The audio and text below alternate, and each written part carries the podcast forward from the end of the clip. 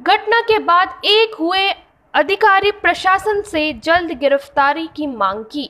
नरसिंहपुर ज़िले से बड़ी खबर सामने आ रही है। विगत दिनों नरसिंहपुर ज़िले में प्रशासनिक वन की सुरक्षा करने वाले अधिकारियों पर ही गुंडों ने हमला कर दिया था। कसूर उनका यही था कि वह कानून की व्यवस्थाओं में अपना फ़र्ज़ निभा रहे हैं। अपने परिवार के साथ मीलो दूरी पर परिवार छोड़कर ड्यूटी निभा रहे हैं। इस घटना ने ज़रूर नरसिंहपुर ज़िले में सभी प्रशासनिक अधिकारियों को एक कर दिया है, क्योंकि आज एक अधिकारी पर हमला हुआ है।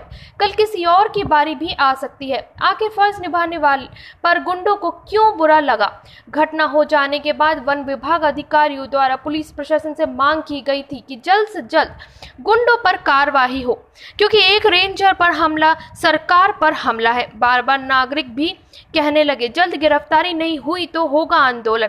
जब शिवराज सरकार में अधिकारी ही सुरक्षित नहीं तो आम जनता का क्या होगा? आज अपनी सुरक्षा के लिए और वन माफियों की गिरफ्तारी कराने के लिए पुलिस अधीक्षक से गुहार लगानी पड़ रही है। तो ऐसे में ज़िले की कानून व्यवस्था पर सवाल उठना तो फिर लाजमी ही दिख रहा है। जिला प्रशासन जल्द ही कार्रवाई करे, वन विभाग अधिकारियों की मांग है। नरसिंहपुर ज़िले से मंजीत बाबा की खबर।